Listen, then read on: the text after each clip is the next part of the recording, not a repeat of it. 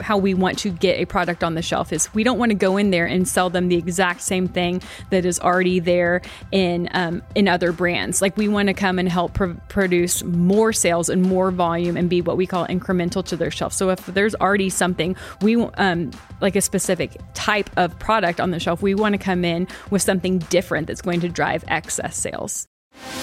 In 2016, I co founded a drinkware company called Simple Modern. I was obsessed with the question what would happen if we built a for profit company focused on generosity? This podcast is a behind the scenes look at how we scaled from a bootstrapped startup to nine figures in annual revenue. We'll share with you the strategies we used, things learned along the way, and how we built a different type of company. This is Scaling for Good. Everyone, welcome to Scaling for Good. I'm Mike Beckham, CEO and co founder of Simple Modern. And today we are going to be talking about mass retail and sales. In 2017, the company had one of its biggest days. We were able to present to a target buyer our vision for partnering with them to sell Simple Modern in Target. We had done a bunch of research about our target customer and our demographic, and we felt like the perfect place place to be offering our products was Target. The problem was we hadn't been able to get them to be interested before that point. When we finally got a meeting and were able to present our vision, the buyer was excited and a deal was struck. And that began a multi year partnership that today involves selling tens of millions of dollars of product on Target shelves. As you can imagine, that takes a lot of work, a lot of behind the scenes planning, salesmanship, and thought. And today, I'm happy to be with one of the architects of our Target partnership and many other partnerships, Kelley Bennett. Kelley, welcome to Scaling for Good. Thank you so much for having me. You are in sales, mm-hmm. and that's that's your role with the company. You work with Target and some other major retailers. Mm-hmm. And a lot of that has to do with relationship management. It's a huge part of what you do. So, what does it look like to be in sales where you have a small number of customers that are really big customers, very important relationships? How do you develop those relationships? Yeah, it can be really tricky, especially if you only get, you know, a few hours a year where yeah. you're actually face to face. That's one of the most shocking things to that me. has been one of the more surprising things to me of being in a mass retail sales position is how little interface you actually have with the buyer on yeah. a day to day basis. Why is that? Why does that happen? Um, I mean, both parties are very busy. Uh, like we're not in Minneapolis, which is where Target is located. We, you know, we're in Oklahoma. They have a lot of other um, vendors that they're working with, a lot of other suppliers that they're working with. Um, usually, we meet up once, maybe twice a year in person if we're mm-hmm. lucky. You know, we love those interactions. We think it's really important to get to have space time with the buying team, um, but it doesn't always work out that way. I mean, everyone has these busy schedules. They have a lot on their plates. We have a lot of ours. And so it's not always, um, you know, we're not having weekly sales updates with them. So, yeah. And, and that adds, I would say, some pressure, obviously, of, yeah. you know, when you're trying to build a relationship with someone where there's a lot on the line and you're trying to help them understand who you are, but you have a lot of things you have to accomplish, a lot of like practical, tactical things that have to be hammered out. There's pressure, there's differences of opinion sometimes mm-hmm. around those things that have yeah. to get done, and some tough conversations. And oh, by the way, you're only going to get a few hours a year to really make that impression. So, how do you try to really clearly explain who you are to these partners and build the relational side, the, the interpersonal side of the relationship? Yeah, I think that throughout the year, I mean, it's not that you might not see them more than once or maybe twice a year, but you're you're communicating with them. You're you know you're in a deep deep partnership. Like we are very reliant on Target to keep our business growing. They're reliant on us to keep their business going. We're in communication. I think that one of the um, things that I've learned is just being um, like timely. Like yeah. if we're asked of something, getting it to them in a timely manner. If we have a deadline to meet, we need to meet that timeline. If we are asked to send samples, we meet that timeline. We are always trying to be forward thinking about what the next thing that the buying team might ask of us. Um, and it's one of the things that I feel like I've gotten better at over the past couple of years of having just gone through these processes a few times is being like, I know that if once we get to this point in this process, they will ask me for X, Y, and Z things, whether whether that's a SKU or a UPC or a sample, I I have like the knowledge and insight now to plan ahead and just being a really good partner, not keeping them waiting, mm-hmm. um, being respectful of their time, anticipating needs. the needs of the buying team. Yeah, and and we've talked about this. You know, Carson and I did an episode where we talked about this. I think anticipating the needs of somebody else really requires you to put yourself in their shoes. Yeah, absolutely. And understand, okay, what are the demands on them? What are the challenges? And yeah. it turns out, you know, these buyers have a lot of demands it's a very high pressure job. Very high pressure job. Yeah. And our team, our, our buying team at Target, I mean, they're phenomenal at what they do. So, yeah. how do you do that? How do you anticipate uh, the different needs that the buyer or stressors that the buyer is going through and make sure that we're somebody who's helping support them and making their job easier as opposed to being a bottleneck? Yeah. I think that one of um, the prime examples I can think of from this year is um, we had a product that we were putting on what Target calls POG on their shelf that we were really confident in. Mm-hmm. Um, we believed that it was going to have a lot of success in Target. Of course, you don't know that going into it. You can have hopes and expectations, but those aren't always necessarily the truth. But one of the ways that I feel like we anticipated their needs is, you know, we had. Um, seen some early preliminary sales data on on our own website and our own Amazon like ecom um, presence and we knew that we probably needed to order heavier than we were thinking. Yeah so um, they provided a forecast. they provide a for target will provide a forecast yeah. to us and it's really it's a really great meaningful great like we're grateful for their forecast. We thought you know with what we're seeing we think we might actually beat that. So we need to collectively as a company like one of the greatest things about mass retail side note is that um, my department the mass retail department works with every single other department in the company. And yeah. I think that's one of the very few. One of the most collaborative. One roles. of the most collaborative. So I was able to go to our planning team, show them the forecast, and say, you know, we're seeing more success than, or we think that there could be more success here. We need to buy heavier than what they're saying. So we don't leave Target, one of our key partners, um, out of stock within right. a couple of months. So we have to get the logistics team involved. We have to get the planning team involved. We have to get the manufacturing team involved and anticipate that we the worst thing we could do as a partner is run out of this product um, and really put them in a place where you know if you don't have anything to sell you're not selling anything and so this is a really good point that one of the things you do is you sell externally, but you also actually do a lot of selling internally. Mm-hmm. In the example that you're giving, you know, retailers don't like running out of a product. Even if they give you a forecast and yeah. you exceed it, they still aren't going to be happy yes. if they don't have it.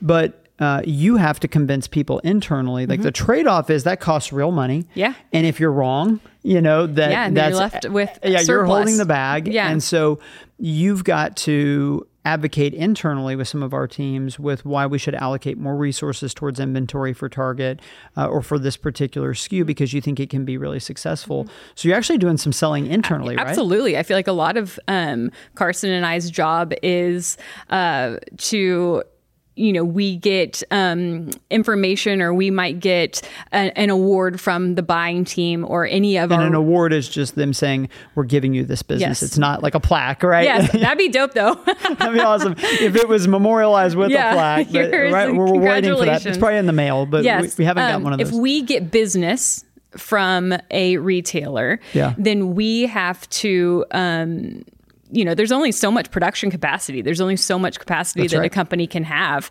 And we have to go, Carson and I and other people on our team have to go and, and really push, you know, like, hey, this is their deadline. It has to be in their stores or in their DCs by XYZ date. They are such an important partner to us. What can we do internally to kind of rearrange some production schedule to hit their deadline? We want to be a good partnership to them. We value partnership. How do we make this happen? And oftentimes that'll come in um, in like kind of rearranging a workflow of other things that are going on in the company because we think it's what's best for the overall company. Yeah, and one of the tensions that that arises, I mean, obviously when you're working with any other big organization, they have their own calendar, they have their own their own set of yeah. priorities, and often that calendar or those priorities don't necessarily align mm-hmm. with mm-hmm. our our calendar.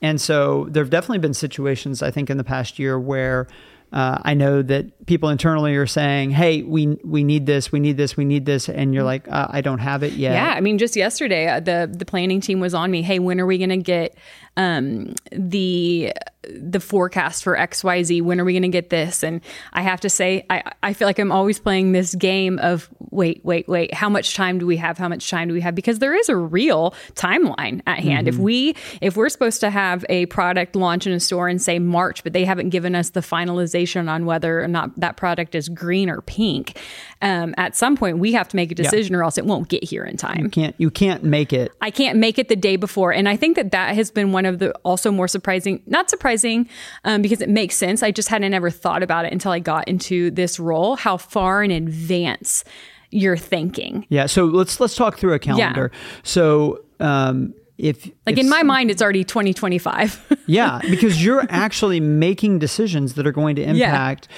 so you uh, we'll, we'll talk through the line review process let's uh-huh. actually do that let's actually deconstruct for everybody listening because you know mass retail is super opaque Yep. Um, Everyone's different. Everybody's different, and if you don't have some kind of background in it, you have you know that things are on the shelf, and that ostensibly those come from suppliers like us, yeah. or like a ferry brings them. Exactly. Like I, it's like uh, you know, and, but outside of that, you, there's no insight into the process. I remember when we first were starting the company, and I wanted to sell uh, some of our product to, to, to, Walmart and Target, I, I really had no idea even where to start. Mm-hmm. So we'll walk through that process of how does a brand get their item on the shelf because I, I think it's I, did a thread about this on Twitter, and I really practically walked through it. And it was one of um, you know my most popular things I've shared, simply because there's just not many resources. Yeah, and there are there. so many businesses out there that would love a shot at having a meeting Absolutely. with the Targets and WalMarts and Sam's and Costco's of the world. And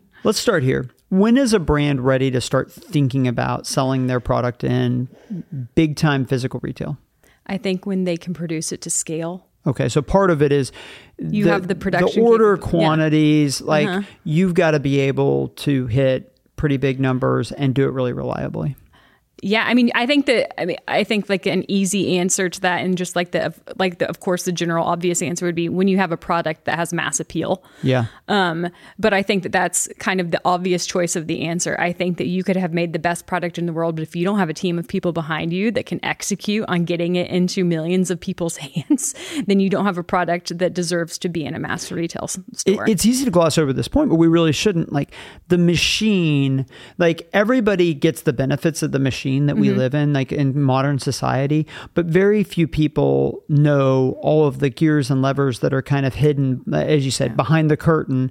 And there's a lot. Like yeah. it is miraculous in many ways, oh. the way that the modern supply chain works and yeah. how these stores keep things on shelves. But not surprisingly, that takes a lot of moving things around in the physical world, a lot of hard work from a lot of different people in order mm-hmm. to be able to pull it off.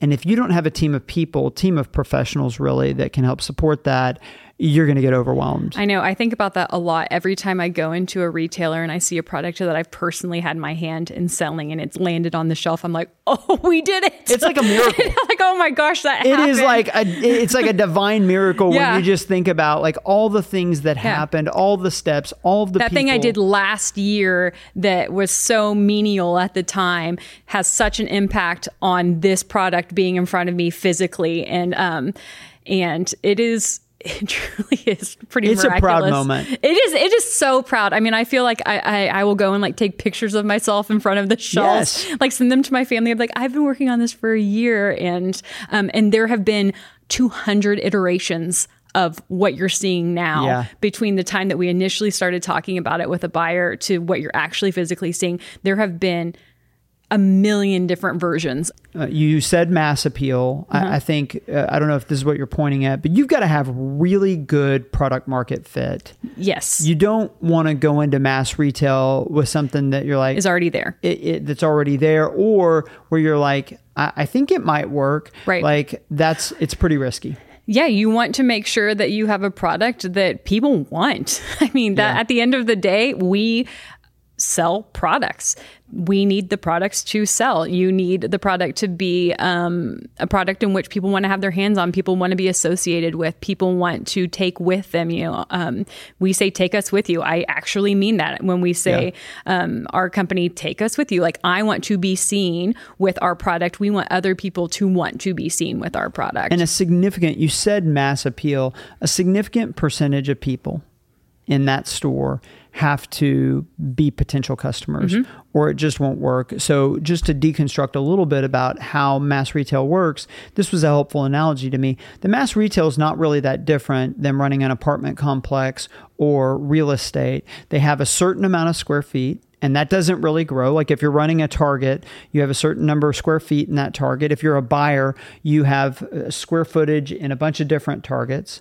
And every year, your goal is how can I earn a little bit more from that space that I have been allocated than we did the previous year. I'm having to compete with the numbers, how much revenue and profit we did with that amount of space in previous years. Mm-hmm. I need to find a way to do better than that. And they're constantly having to figure out, hey, how do I raise the bar? And when they're looking at the vendors that they work with and potential new partners, they're saying, How are you going to help me do that? How yeah. are you going to help me to to be able to to have a little bit more rent, a little bit more sell through, a little bit more appeal than I had in the previous iteration yeah. of this? If that's their goal, uh-huh. how do you do that? How do you help pitch them on the idea that you're going to be able to help them make their square footage, their shelf more productive? Yeah, I think one of the ways, at least when we're kind of in those brainstorming processes and brainstorm meetings before we go into what we call a line review, which is when um, you meet with the buying team and you show them what um, the new products that you've made over the past year, what you think would be a good addition to their uh, shelves. We call that a line review. Um, so the line review is a formal pitch is a formal where you're pitch. saying, we think you should do exactly this. You should yeah. buy all these things from us, mm-hmm. and here are all the reasons why. Yes, or you should buy this vessel type or this product type and let's collaborate together um, on like is this a color that you like? Is this going to be incremental to your shelf? We talk about incrementality a lot. And i think that when we going back to your original question of what we're um what how we want to get a product on the shelf is we don't want to go in there and sell them the exact same thing that is already there in um, in other brands. Like we want to come and help pr- produce more sales and more volume and be what we call incremental to their shelf. So if there's already something we um, like a specific type of product on the shelf. We want to come in with something different that's going to drive excess sales. Okay, so let's let's talk about incrementality. I'm glad you brought up that word. I think that that is kind of the the holy grail in mass retail. If you mm-hmm. think about it with Target, um, one of the ways they can grow sales is they can get more people to come into the building. Mm-hmm. And you would like to think, you know, your product is good enough that it will have more people come to Target. Yeah. But you've got to have, you've got to be on fire as a company yes. to be at that level of appeal where you can you say, have to be hey, viral. That's exactly right. And maybe, you know, our category, um, you know, Stanley, maybe there have been points in the last year where it really was that, where it's like, hey, we really do have foot traffic that's showing up just because you have this thing. But generally, that's hard to do as a brand. It's hard to yes. argue, like, hey, we're so powerful that people are literally going to get in their cars and drive to your stores just because mm-hmm. we're on the shelves. So you have to make an argument around how you're bringing incrementality, how you're bringing additional sales that would not have happened otherwise as a result of your presence. And some of the things that you mentioned, you, one of the things you mentioned is it's not incremental if you say, hey, you're selling a black water bottle for $20, but our $20 black water bottle is even better. Yeah. You should sell ours also. That's not incremental. Yeah. You know, just moving people from buying one black, even though, even if you are giving the customer a better experience, that's not particularly helpful to the retailer. So let's talk about some of those dimensions of incrementality. Uh, one of them is ornamentation. How does ornamentation provide incrementality? Goodness. I mean, I think going back to the black water bottle at $20 example, um, if that's already on the shelf, well, we don't want to bring in a comp- like a competitor product, a competing product to yeah. that product. We want to bring something that um, you know someone walking by might think, well, I already have a black water bottle. Oh, but I don't have a hot pink water bottle. Mm-hmm. Um, or this one's cool. This is a cool on trend color. This is a cool new assortment. Leopard pattern. Leopard whatever. pattern, multicolored situation. We want to do something that has the mass appeal, but is also incremental to what they already have on their shelf. And we think about that a lot. So in our category, we've become a lot more of a fashion category. Absolutely. Probably than people would have Yeah. expected. And Love so it. It, was a pretty interesting realization as this has become a stronger and stronger trend in our category, just how fashion driven it is. Because as a fashion driven category, incrementality means that you're really, there's a lot of impulse buying. There's a lot of like, oh, that's a pretty color. I could use a water bottle in that Right. color. You know, and that maybe wasn't the way it was three or four years ago. Now It's become more than just function, our category. Absolutely. Like Yeah. it's normative. Like how many how many uh, maybe you're not a good example, but like Okay. when you think about your friends, how many water bottles do you think they own?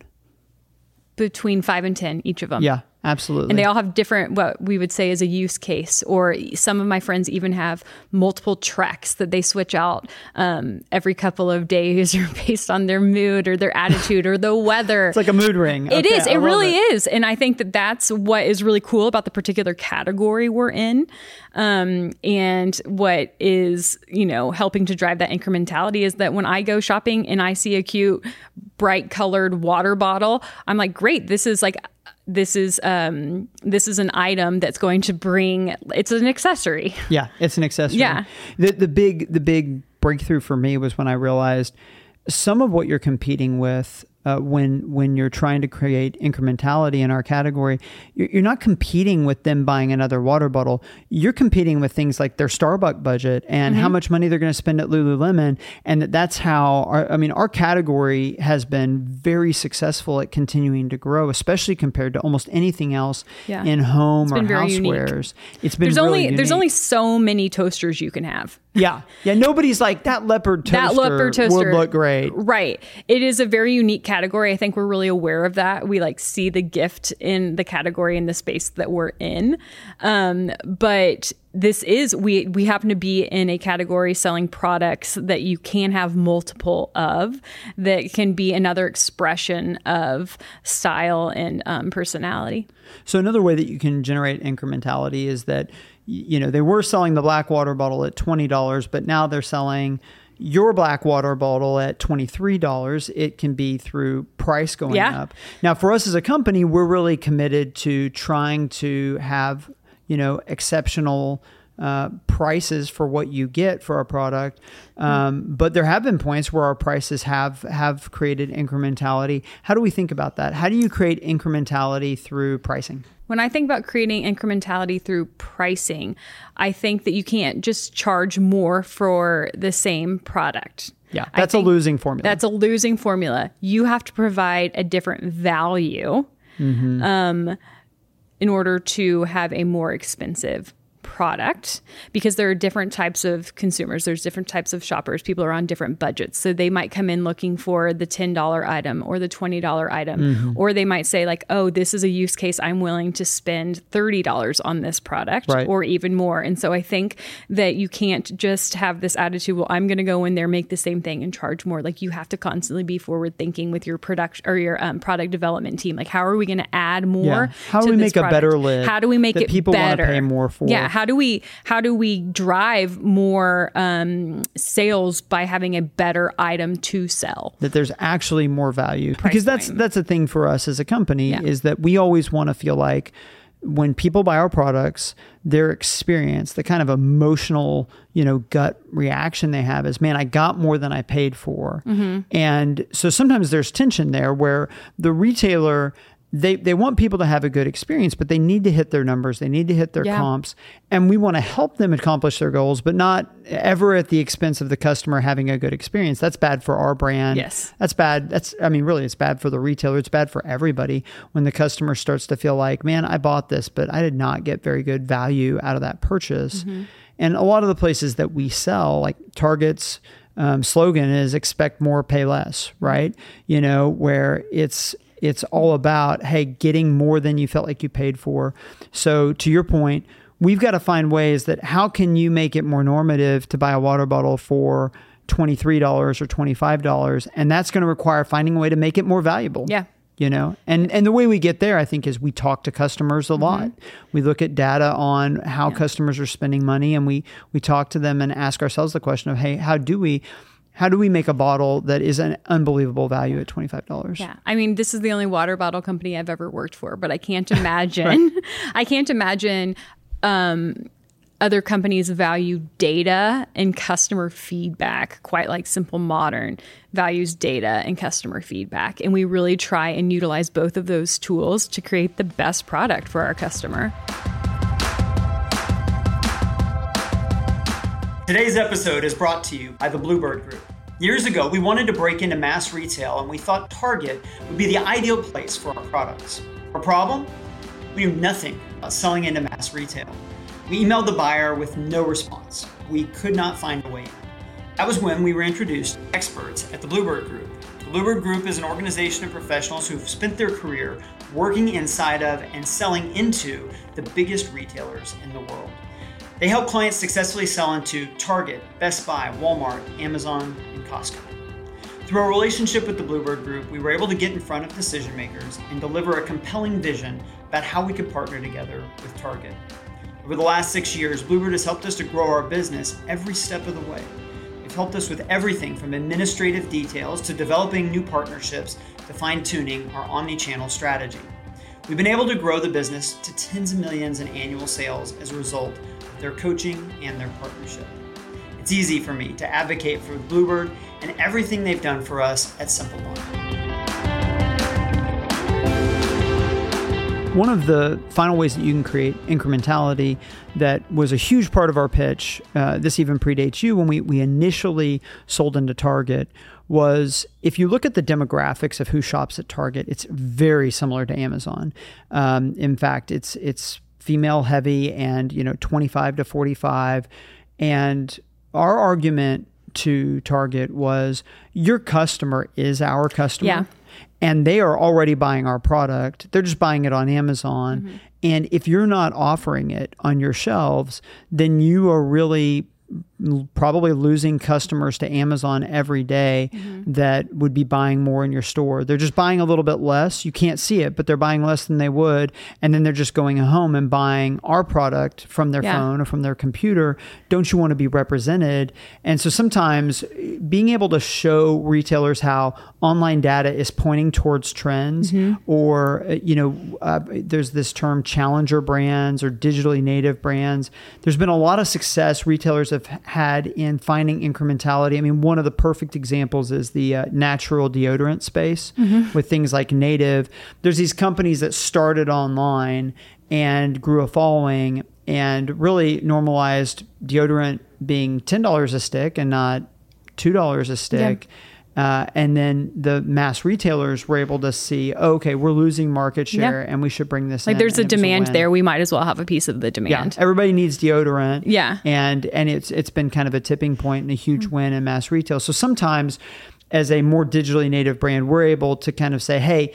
We actually see a trend that you can't even see yet in your mm-hmm. data because we're seeing it in online data, which is usually ahead of physical retail data. Would you agree with that? Yes, yeah. Yes. And I think that we use a lot of that data, um, a lot of the um, digital data that we get to help us benefit our physical brick and mortar retailers. Yeah. I, I feel like that was one of the bigger value propositions uh, that we could offer is that yes. we just had more insight because we were getting data from places that they weren't. Yes and and that we were testing a lot of stuff. And how, retailers how have come to know that about us. Mm. Like even just this morning, I got an email from one of our major buyers that we work with and said, "Hey, what trends are you guys seeing with products that you've rolled out digitally? Yeah. Um, where are you seeing is like a larger ounce capacity still trending in a specific way? Are you seeing solids or patterns trending for kids. Right. Um, and it's really great because we have the ability to utilize that data and have a more, I think, like educated um, proposals for our buyers. Yeah. And as a omni-channel retailer, we actually have data coming from different places so many that have a really different point mm-hmm. of view you know mm-hmm. so we can say well here's what we're seeing kind of more in physical retail and here's mm-hmm. what we're seeing over here in digital and here's what's happening on our website and so uh, kind of overall maybe we see this trend but yeah i think that is that is a huge deal our, our willingness to test has really played in our favor another thing that we, and willingness to fail it, absolutely. Yeah. You know, willingness like, to create um, an ornamentation or even a product that uh, you're like, oh, that didn't have the legs that we thought it would. Um, and that actually matters in store too, because so much. Not everything you try with a buyer is going to work. Nope. right?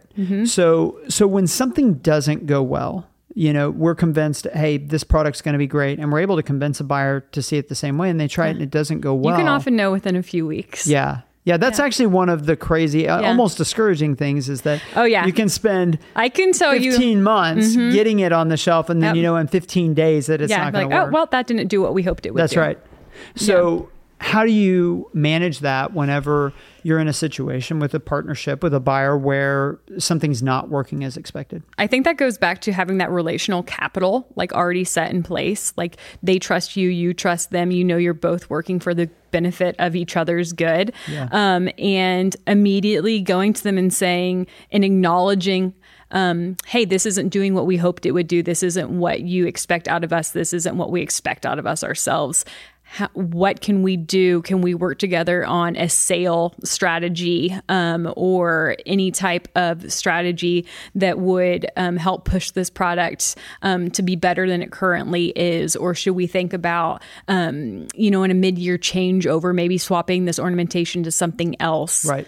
So Um, maybe something like we offer, hey, we're willing to find another use for this inventory Yeah. to allow you to not And that's that keep your partnership. whole commitment. Yeah, Yeah. and I, I think that that's that's probably the trade off that's worth because there have been here. other times within the company where we might be really heavy on a product and it would not be beneficial to simple modern to say hey Yeah. this is not um, doing well we're going to pull it um, or we're going to offer to change this Yeah. um, but we have because we know it's for the benefit of the relationship and for the benefit of the relationship and the brand long term to say we're willing to take on this additional inventory because we this product didn't do as well as we expected we're willing to eat that in order to bring in something better that is Yeah. that is going to do better for all of us Man, this is such a key point, and I really want to I want to spend a minute talking about this because what can happen is the opposite of that, and I'll, I'll kind of deconstruct both ways. So you get a product that's not performing, and you have a lot of inventory, and internally, you know, your planning team's coming to you, Yeah, finance, and they're planning, saying, they're saying, "Sell that hey, thing." we we need to move this. We've got a lot of it your your partner at the retailer is saying, "Hey, this isn't very good. This isn't going well for me." And you're trying to figure out, "Okay, what do I do?" Mm-hmm. And really the right answer is probably that's that that product didn't have product market fit for mm-hmm. whatever reason. Mm-hmm. Sometimes it's just price and there's a way to change price, but usually it's more than that. Usually it's like, "Hey, we just missed. You know, nobody wanted zebra this year and we thought zebra was going to be awesome or whatever the case is." But so the, the answer usually from the retailer perspective is as quickly as possible you stop selling that thing and you start selling something else but internally all the pressure is to keep selling that thing because you've got a ton of it. Well Yeah, your money's stored up in target might hate zebra but we've got you know 50000 of these zebra tumblers. What are we going to do with them Kelley? And i think that's the trade-off that you're referencing that really matters is that often when things don't go well, there's some real financial pain you have to take mm-hmm. in order to do what's best for the retailer. Mm-hmm. And also in, in order to set yourself up the best for future success mm-hmm. and build the trust Yeah, that you're talking trust. about. But it's not free. You know, like it's easy to kind of say, well, like, yeah, you should always make the retailer right and you should be a good partner. And, you know, and it's like, okay, sure, but that costs money. Yeah. And what really happens a lot of the times is companies will make decisions based on well what do we need to do internally for our finances? Well not only do we need to keep selling the zebra tumbler but you need to carry it forward because you bought this and we've got a bunch of inventory and you need to make us right. And that's how you end up getting into a situation where that zebra tumbler is still sitting on a shelf 18 months later and nobody wants the zebra tumbler. Yeah if they didn't want it 18 months before that they definitely don't want it. they're definitely it not going to want it then. And and it's a negative feedback loop. Mm-hmm. There's a there's a loss of trust from the buyer. Their metrics aren't hitting what they want to hit. And maybe the company did get out of the zebra tumblers but you you kind of won the battle lost the war so to speak. And i think that uh, we've tried to and you've done a great job of embodying this think long term. Yes. And when we talk about relationship building, here's the thing about relationship building relationship building doesn't happen over sushi. Like, sure, you can go and have a, a, a dinner with the buyer. it happens over that bad product That's that exactly right. That's when you build trust. Mm-hmm. And that's what I've really learned is that actually it's really expensive to build relationships Yeah. and to build a reputation, but that that reputation matters. And and to go back to something you said earlier, it's easy to be risk averse when you're a buyer. It's easy to just say, I'm going to take the safe decision here um, because I don't know what happens to me if this goes badly, right? Mm-hmm. And I don't know how this partner is going to react. But if you build trust and a reputation that if things don't go well, that you're going to be there and you're going to help make things right, you actually create kind of a safety net where the buyer is willing to take more risks. And the reason why I think that's so important, and you've done a really good job of this with Target, is that all of the the outperformance happens when you're willing to think outside the mold. Yeah. You know, when you're like, hey, this is crazy. You don't have a single leopard thing on your shelf. What if we did leopard? Yeah. We did that at Target this year. Yeah, or a licensed awesome. adult Disney product. Exactly. Yeah, that, oh, that's a great example. So tell yeah. that story. Yeah, I mean, I think that we also have the benefit of working with an incredible buyer right now at Target, and she is um, very competent, and she is also willing to take risks. Yeah. And I think that that is a great quality to have in a buyer, but you know we've had a lot of success um, in our licensed children's products, um, both digitally and also in physical in Target the past couple of years. And and we um, last year went to the line review and thought, you know, let's let's show her an adult Disney product. Um, we know that there are a lot of adult Disney lovers out there. We don't know if this has the mass appeal, but it might be worth just showing her, see if she has any interest in taking this product and um, it is, you know, we, I think we do licensed product exceptionally well. I think we're the best licensed product um, drinkware supplier in the world. But I think um, it also took the buyer seeing that being a white space or incremental to her shelf. And, you know, when we got the business award, when they said this is which of your products that we are thinking of taking, we were thrilled to see that she had she was taking a risk on that adult Disney product. We had no data to show that this would do well in a physical retail environment. So there was a part of me, if I'm being very honest, that um, once I saw the award and I saw that she was taking it full chain, meaning she's putting it in all of Every her targets, all of her targets. Yep, not just a few test stores. Right. Um, I'd be lying if I said I wasn't terribly nervous because I was like, oh no, this you know this. it was go. a classic, you know, boomer bust. Yeah, I was decision. like, this is either going to hit or it's going to sink, um, and there it's probably not going to be a middle of the road product. It's either yeah. going to do very well or it's not going to do well at all. And um, there, we, you know, we internally were just like, oh gosh, like we'll we'll see see. We'll see how this yeah. goes. We might be asking to pull this immediately. And um, I think that in my career, I know it's only at Simple Modern, I know it's only been a few, a little over two years, but it, that has been one of the biggest surprises of items I've specifically had my hand in selling. Um, this immediate success of that product. I mean, we were beating forecasts like 4x. Yeah. Um, and it was thrilling. And you know what happened? The buyer immediately called and said, What are we going to do about more yeah. adult what licensed else? Disney product? What else can we do? And that really took um, that took a lot of risk on our side, and it really took a lot of guts on our buying side. On the buying side, and and really building that trust that we had built with her on how successful our kids' Disney products had done, and saying, Yeah, I'm willing to take a risk on this because I know you guys have delivered in other areas. I'm willing to see if you can deliver again and and boy, did we. And especially in the context, in 2022, Target had massive supply chain issues yep. and was really heavy on inventory in a bunch of places. And so it would have been, again, the path of least resistance is I'm going to be safe. I'm not going to get into any kind of risky position where I might get heavy on inventory again. But that wasn't the path that the buyer took. And some of the reason that the buyer didn't take that path is that we had developed trust in that relationship mm-hmm. where she felt comfortable doing something uh, you know more more risky and more boom or bust and as a result it opened up this whole kind of vector of incrementality like now that you see it and you see the numbers it's easy to understand why it's incremental. If you want a Minnie Mouse water bottle, that's a pretty specific thing. You're probably not buying a black water bottle. Yeah. You know, you're hitting a different customer. You're you're drawing a new customer into the aisle. But like you said, it could have just as easily gone the other way and mm-hmm. been a zebra situation where it's like, okay, Minnie Mouse didn't work. Yeah. You know, we're gonna we need to get out of this position and get Let's something pivot. else on Yep. in, in its place. So one of the things that we do is we work with an external partner Yes. to sell into Target, and I wanted to talk about this a little bit because for most brands.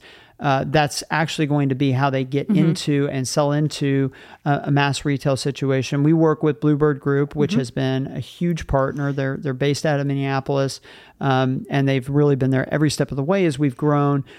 Uh, what are the things that we do in house versus the things that we do out of house and lean on Bluebird to do? How do they help us to sell into physical retail? Yes, I mean, I think one of, I mean, we love our relationship with the Bluebird Group. I mean, they are a great liaison between um, us and Target. And um, I think that they are so capable and so competent in what they do. Um, a lot of them have previous Target buying experience. Yeah, there's a lot of former buyers. there's a that lot of former transition buyers, yep. over to like the the broker side after a while. Exactly. So they know a lot of the ins and outs of the way Target business works, how a buyer thinks, what a buyer is looking for, what kind of metrics they're hoping to hit, um, what the line review process looks like, how early you need um, samples, how just the entire process. Bluebird is there holding our hands every step of the way. We're doing the work. We're, you know, we're um, they're just there to help us um, relay what we're pitching and what we're the data that we're presenting and the items that we're showing, helping us kind of um, be the liaison between showing it to um, the buyer and our team. Yeah, one of the things that I've noticed, and and this happens in any organization, is that you have, you know, kind of common language, a way that you talk about things, and that is certainly true in every organization. It's true in Target, it's true in Walmart, it's true with Amazon, and sometimes it's been as simple as them helping us understand how to communicate a message Yeah, speak their language. in in their language and in a way that resonates. Other times, it's helping us to understand what the buyer's goals and constraints might be. Something that we think might not, you know, be that big of an ask of a buyer. It would take an act of Congress. Whereas other times, something that seems like a big deal, they're- will say, "Well, no, actually, the buyer can do that. They have the authority to help you in these ways. That you should ask for that." And so, decoding the culture, the unique culture of a retailer, Bluebird has been our partner uh, with Target. There are a lot of good uh, brokers out there. Harvest Group is another that we have worked with over the course of the company's life cycle. Um, and when you get the right broker, it's not uh, it's a percentage of sales, so it, it definitely is something where you you get what you pay for, but has been pretty integral to us in the process. Yeah, and I think in just even a practical way, every retailer that we work with has their own back end system, Mm-hmm. and they are experts in um, their particular retailer that they represent. So. For Bluebird, our relationship with them, they help us with Target. Um, they are experts in Target's backend system. They know everything about how we need to get an item set up. They're a great source if we have a question. Um, they have done a lot of training with me. I pull a lot of data reports. They've sat and like taken the time to teach me how to pull units per store per week or any of the metrics that we're trying to measure internally. Um, and they, um, another benefit is, you know, they're in Minneapolis, which um, is really beneficial because if they need to drop something off or they Yeah. have, they have more um, of the everyday presence with the buying team should the buying team need um, a simple modern like representative. Yeah, absolutely. So we've gone pretty deep on uh, mass retail sales. Uh, I'd love to hear a little bit about your experience at the company. When you think about uh, being here for two and a half years, what are one or two of your favorite memories? Okay, I've been thinking about this. Um, my all-time favorite memory. I hope. Can I say my all-time favorite? Memory? You can say it. Okay. Um, it's not like profound. That's all it's right. just like a funny memory. yeah. Um, okay. It's funny, actually, Kelley. I, I think I've been here for eight years, and there have been a lot of moments that you know, like, oh, we hit a hundred million dollars in sales, or we had this new sales record, or we landed this deal. And what's interesting to me is a lot of the most cherished memories are not associated with something Oh, that would be considered a big out. You know, it wouldn't be a big milestone. It was something relational, something Mm-hmm. mundane, but it was special for me. So, what's your, what's your example? I mean, I think um, when I think about it, there, Carson, who I work with, um, we were on a initial sales Zoom call in like the height of COVID. Um, it was we were downstairs in a meeting room. It was just the two of us. It was this very professional. We had prepped. We had we had done everything. We had done everything you need to do before you meet with a buyer for the first time. I'm wearing my out my nice outfit. Carson's wearing his nice outfit. We have the everything lined up behind us. I've prepped the room. Everything like that. This is a major mass retailer. Um, and all of a sudden, Carson and I are talking, and the fire alarms start going off. Oh my And they're testing the fire alarm. So it's um, there was not a real fire. We knew this that they were going to do it at some point during the day. It just happened to ha- go off. Worst timing ever. The worst timing ever. Carson, the way he just like tells the story, he always says Kelley almost flew through the ceiling. I am a very jumpy person by nature. I just screamed and like got up out of my chair. I thought it was a real fire. Like it is. It is. It was absolutely crazy. Tell me you threw a chair through the window. No, but he, I like threw my chair back behind me like a rolling chair, and I was like about ready to. I didn't even care about the people on the screen. I was like, "There's a Like, fire y'all. I'm getting out go." of here. Save yourselves. I'm getting out of here." And then, I mean, it's obno- It's like. "Ee, ee, ee," And then it stops for a few seconds. verify. Then it stops for a few seconds. We're like, we're so sorry. There was a you know a test. Blah blah blah blah blah. It's we're we're going for like thirty more seconds, and then it does it again. And I am like holding my ears. We put the the speaker on mute, and I am like laughing hysterically. And then so Carson's like, "What?" And I'm like, "What do we do?" And Carson starts like sl- uh, messaging them in the Zoom link, Wow. like, "Hey, this is um, this is not a real fire, but the space bar on the space bar on the computer wasn't working." And so he just kept typing no real fire, like all one in word. like broken English. Yeah, no real fire space bar is not working all in one giant thing. And I could not control my laughter. I was like off to the side crying. Um, it This is, the worst sales meeting it is ever. so funny. And I was like, this is, we're not getting this business. Like, these people are like, who are these unprofessional folks? Um, but Carson and I ha- now have this real, like, funny joke that anytime we're slacking, we'll just type no real fire in, um, in all in one word. That's And a great one. That's a great one. joke. Um, and then, of course, just like Wow. this past year, after the initial data started coming in, the initial sales results, um, just like really beating expectations and forecasts by a Mm-hmm. lot. I have to say, it was one of the more thrilling few days. Um, uh, at work and uh, like a career high, um, just because you know that you're make like the company is happy, and you also know that those relationships that you really invest a lot in and that we really value and cherish, like we want to make them happy too. That's a huge part of why we do what we do. Yeah, you know, there there is really a scoreboard, right? Yeah. Like we talk about excellence and we talk about it being your best. Um, but there is a real competitive aspect of this. There are real numbers involved, and there are goals that the retailers have. And you put uh, really more than a year of your life into. Uh, well, I mean, one of the major things you invested in was this reset that we did with Target. And you wait and you wait and you pour all of this time in, and then there is You're a very real moment Yeah. of like how's this going to go and this year has been incredibly exciting when you see the payoff of all that work Mm-hmm.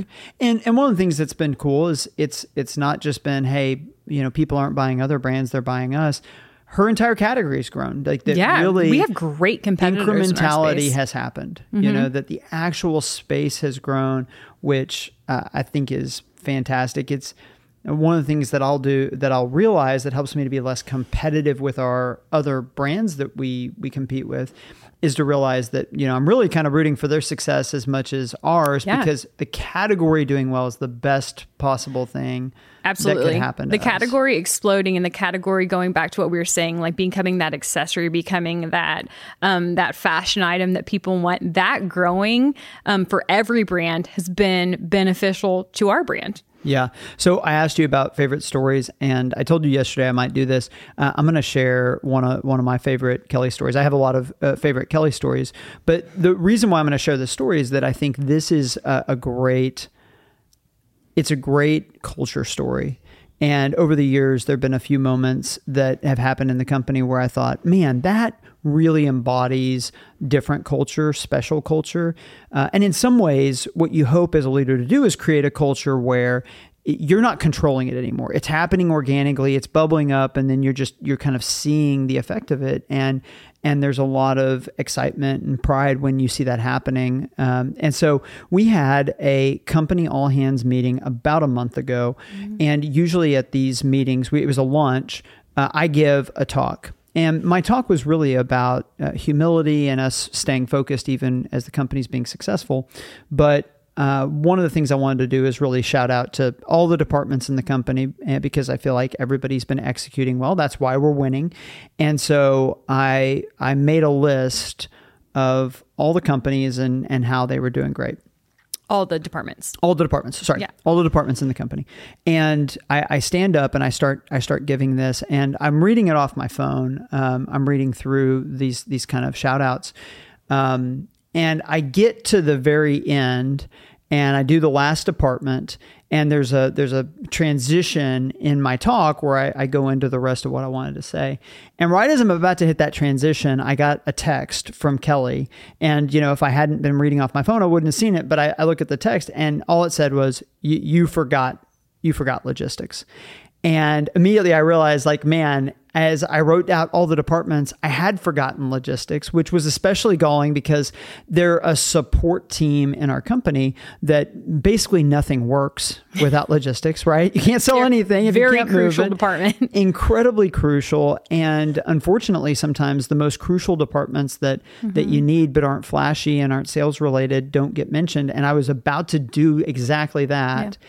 Yeah. And I see Kelley's text. I'm immediately able to pivot and I, I start talking about the logistics team. And, uh, you know, I asked people that were there, and I think if you were there, it probably looked like I just remembered, uh, you know, after a couple seconds before I transitioned that, oh, I forgot logistics and now I'm going to mention them.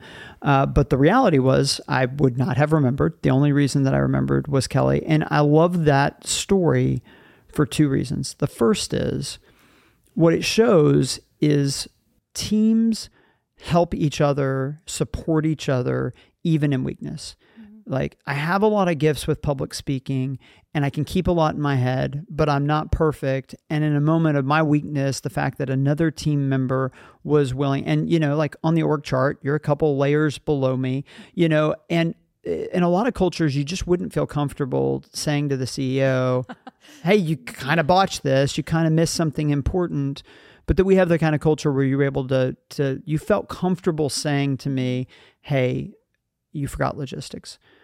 But another piece of it that I love is for you to even notice that I forgot logistics means that as I was talking, you were listening and you were paying attention to all the people that I had mentioned and that you noticed I'd I mean, I probably how many departments did I hit?